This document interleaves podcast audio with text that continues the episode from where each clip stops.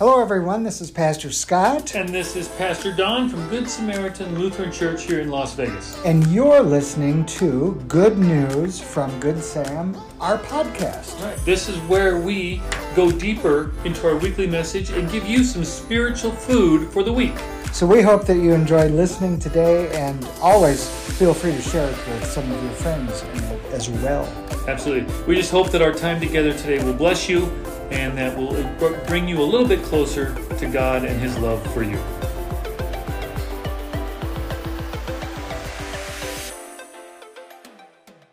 It was in June that we began this sermon series called The Greatest Stories Ever Told The Parables of Jesus. And so, for the last three months plus, we've worked our way through a number of those parables. We haven't hit them all, but there needs to be a time when it comes to an end, and that's today.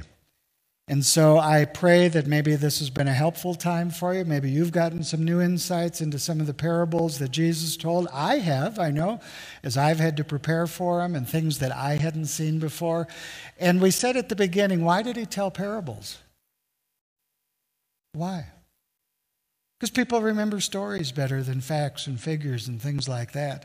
And he told the parables just to teach these truths about God's kingdom and the ways of God so that we'd have a little better understanding. But because he told them 2,000 years ago to people that lived in a different kind of society than we live today, that's why we have to kind of dissect them a little bit and hopefully get at some of that original meaning that he had as well.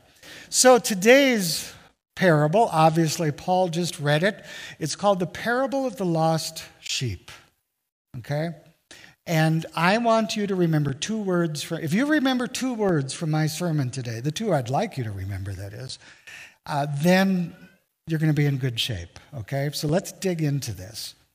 The question I want to ask you this morning is how much are you worth? Do not answer this out loud. I'm not looking for kind of that uh, you know, how much is in your IRA and savings account and how much equity do you have in your house? That's not the answer I'm looking for. But how much are you worth? Okay? Think about that. A few years ago, I mentioned in one of my sermons, and I didn't, I, I forgot to double check if it's changed, but you know, scientists have studied that if my body, your body was broken down in the different elements that make us up, uh, you know, could be purchased or sold. We're worth about $3.50. How much are you worth? Different calculation I'm talking about, okay? How much are you worth? Is this a lot of money? 10 million? a lot of money, right? Don't raise your hands again, but is anybody worth that? If so, please call. We'll talk about a very nice donation. Um, you're worth $10 million. Did you know that? You are. Let me explain how. I didn't, I didn't know this until prepping for this sermon. I, I knew aspects of it. But our government does calculations to make decisions about policy implementation or regulations based on this number now. The number that was used in 1982 was 300,000. So let me just give you an example. Uh, I, I, got this from an interview from, it was a written transcript of an interview on NPR with economists who had been involved in calculations like this. I think one of them was at the University of Michigan. I forget the other places. By the way, if you line economists up end to end, you don't reach a conclusion. But that's just an aside. Um, back in 1982, the question was should OSHA require labels on things that have hazardous chemicals. And a calculation was made that the human life was worth $300,000 at that time. And it was basically based on what does it cost society if somebody dies? And the number was 300,000. And so back then they said, well, if, if, these, if the right labeling takes place, about 4,200 lives would be saved. And so you multiply 300,000 times 4,200 and you get to 1.5 billion or something like that. but they had also done the calculations to say it's going to cost 2.5 billion to do this, and so it's not worth it to do that. Now, you may not believe that, but that is how it happened. Now, I, am going to tell a personal story briefly. I worked on Capitol Hill in Washington, D.C. for a United States Senator, and he was a member of the United States Senate Appropriations Committee. That's the committee that decides where the money goes. And when you're talking billions and billions and billions of dollars, that's a very powerful committee. He also sat on the subcommittee that dealt with defense issues, the Defense Department, which is a big chunk of those all those billions, right? One day, I, I, can't remember if it was the Secretary of Defense or some of the top generals were testifying before the subcommittee on the need, I think at the time, to build the stealth bomber. And my, the senator I work for, asked the question if we build it, how much will it cost the Soviet Union to defend against it? It wasn't a calculation based purely on, you know, can we win a war? But if we build this, how much will they have to spend in order to defend against it? And the answer was it's going to wreak havoc with their economy. And so the decisions aren't always built on will this bomber take them out, but rather will this bomber hurt their economy? Who does that hurt? Lots of people. Okay, that's, I'm just trying to set this up. All right. So to me, that as a younger person at that time, a lot younger, it was like, oh my gosh, these decisions aren't made based on fighting, they're made on economic decisions. Well, it's still happening today. Okay? That number of 300,000 was bumped up because, you know, economists started looking at it, and, um, and it was EPA regulations under the first, uh, under the second George Bush presidency that started changing the number, and so eventually it creeped up to say it's $3 million. The current number is $10 million. Now, I am not here to argue politics or anything like that, but just listen for a second. Some of the decisions on whether to shut down the economy or not were based on that number. Because the number was if we lose 2 million people to COVID and each person's worth $10 million, what's the effect to the economy? 2 trillion or 20 trillion, I mean, whatever, uh, trillions of dollars. And if we don't do it, it's going to cost this. And so we either do or don't based on $10 million that you're worth. Okay? Pastor Scott, what in the world does that have to do with this? Glad you asked. Glad you asked, because we're talking about the parable of the lost sheep. The parable of the lost sheep. Jesus tells the story to the people that are gathered around him in order to paint a picture of what things are like in God's kingdom, right? And he tells this story about these, this shepherd who's got a hundred sheep, and 99 of them are just fine, but one of them is what? Lost. And the shepherd went after the one that was lost. Why? Because the one that was lost was worth it. Those are the two words I want you to remember today. The one that was lost was worth it. Jesus wasn't using government calculations. He wasn't using our economics and all that kind of stuff, if you will. He was using, as an example, this story to say, What are you worth to God? And the answer is, You're worth everything to Him. And this parable plays that out. I want to dig into that a little bit more, but first I want to ask you this question What about the other 99 sheep? Right? People say, well, he just left them behind and he goes after the lost one. What about those 99? Jesus knew the Torah, he knew the teachings um, in the you know, Old Testament scriptures as we know them today. He was God, so he also knew God's heart, obviously. But things like this in the Old Testament from Deuteronomy 31, where it says, Be strong and courageous, kind of like the song we sang at the end there. Don't be afraid or terrified because of them, for the Lord your God goes with you. Read the last part with me. He will never leave you nor forsake you. Do you think the shepherd forsook the 99? No, he didn't. Because he knew they were okay. He knew that he had them. They were going to be fine, but there was one who was missing, who was lost. And Jesus is saying that to God, that one who is lost is what? Worth it. Worth it. I read a story in the news. There was a fire in February of this year in Sioux Falls, South Dakota. I believe the gentleman's name was Phil Wickham. I hope I'm getting that right. But Phil Wickham and his wife and four kids and their dog lived in a house. This is not the house, it's just a representative picture of it. Obviously, there was a fire. And the fire started around 11 at night, so somebody wasn't fully asleep yet, thankfully. And they realized what was happening. All the kids slept in the basement. Okay? And Phil got outside and, you know, kind of doing a head count and all of that. And realized that he wasn't seeing his daughter Dixie. What do you think Phil did? He ran back inside. Why? Because she was worth it. Absolutely. He left the other three kids, he left his wife, he left the dog to go back and find the one that was unaccounted for because she was worth it. So, I mean, I get that story. I think I, I pray I do the same thing. I think that's our inclination, right? If somebody's lost, if somebody's unaccounted for, we're going to go find them because we care about them. They're worth it to us.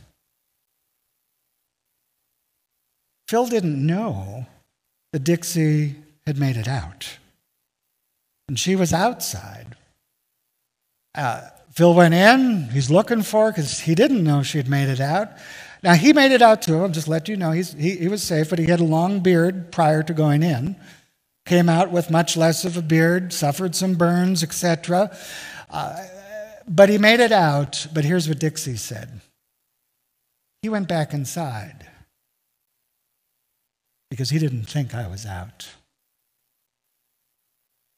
Let me ask you a question How lost is too lost? How lost is too lost? Here's where that's coming from. I think there are a lot of people who think they're too lost for God.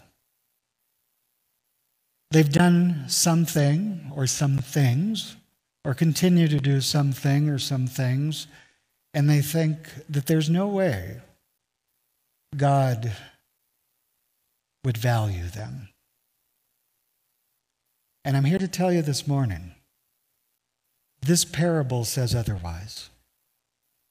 Because there is no one who is too lost for God. No one. If you were in church on the 4th of July, Pastor Ray Reeder was here. Remember Pastor Ray from the biker church?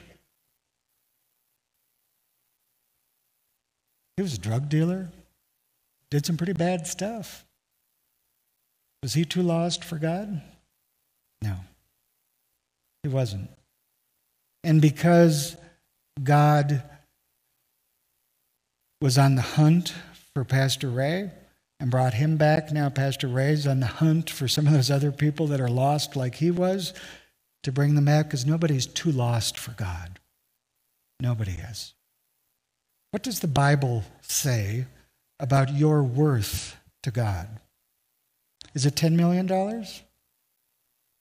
What does the Bible say? Galatians 3:13 the amplified version says Christ Jesus Christ purchased our freedom and redeemed us from the curse of the law and its condemnation by becoming a curse for us. He what? Purchased your freedom and redeemed you. That's those are transactional terms. You were worth it. He decided that he was going to pay whatever the price needed to be for you because you're what? Worth it. I want you to remember those two words. Are you getting that? You were worth it. Paul in Colossians 1 said, The Son did what?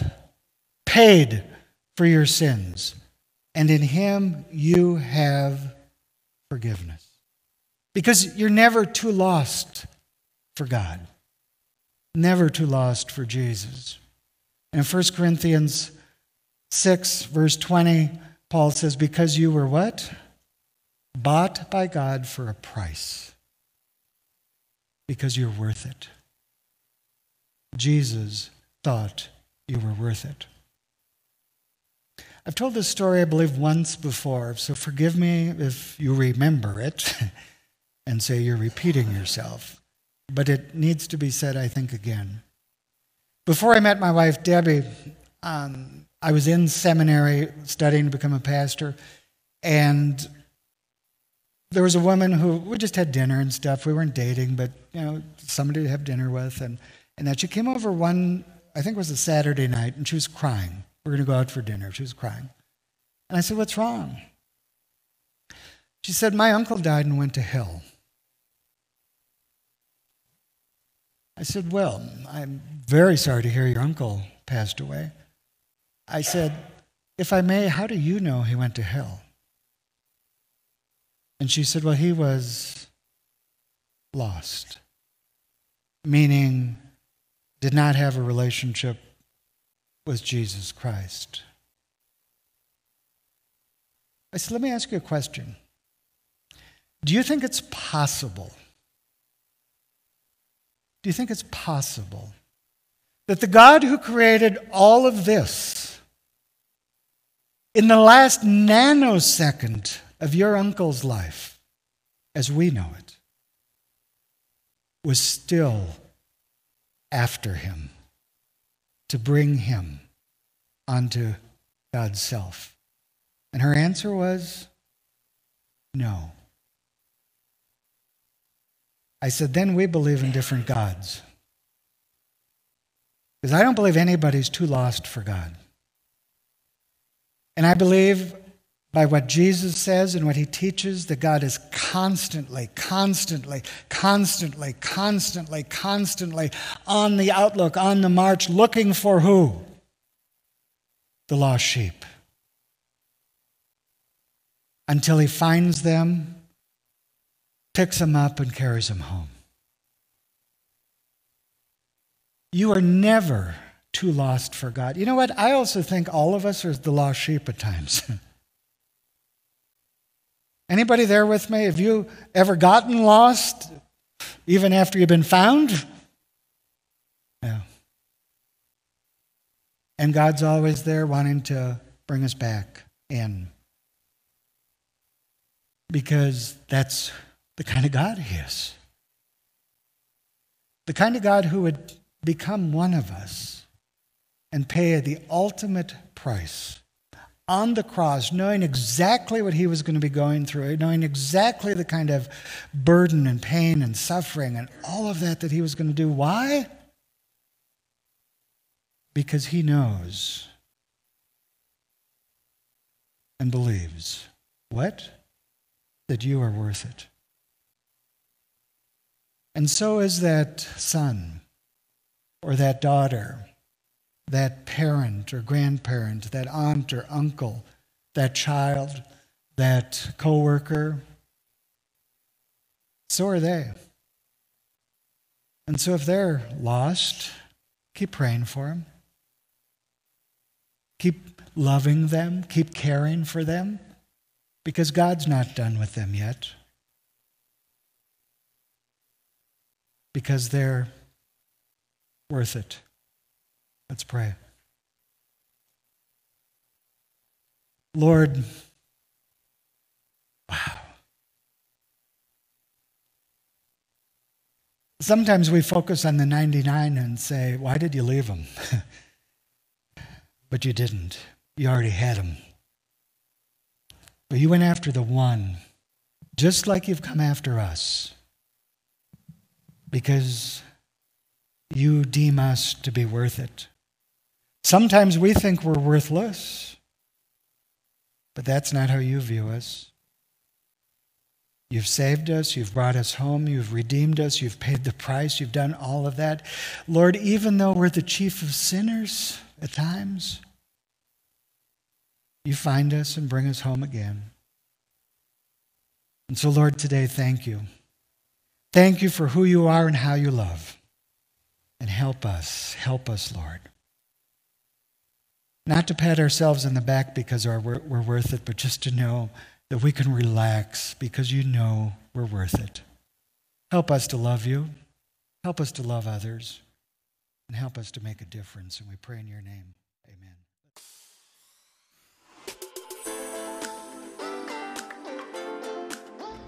Thanks again, everyone, for joining us for this episode of Good News from Good Sam. We ask that you would join us again for our next podcast as we continue to go deeper. And remember to subscribe to the show where you listen to podcasts so that you don't miss an episode. And again, I'm Pastor Scott. And I'm Pastor Don. Thanks for listening, and we just hope you have a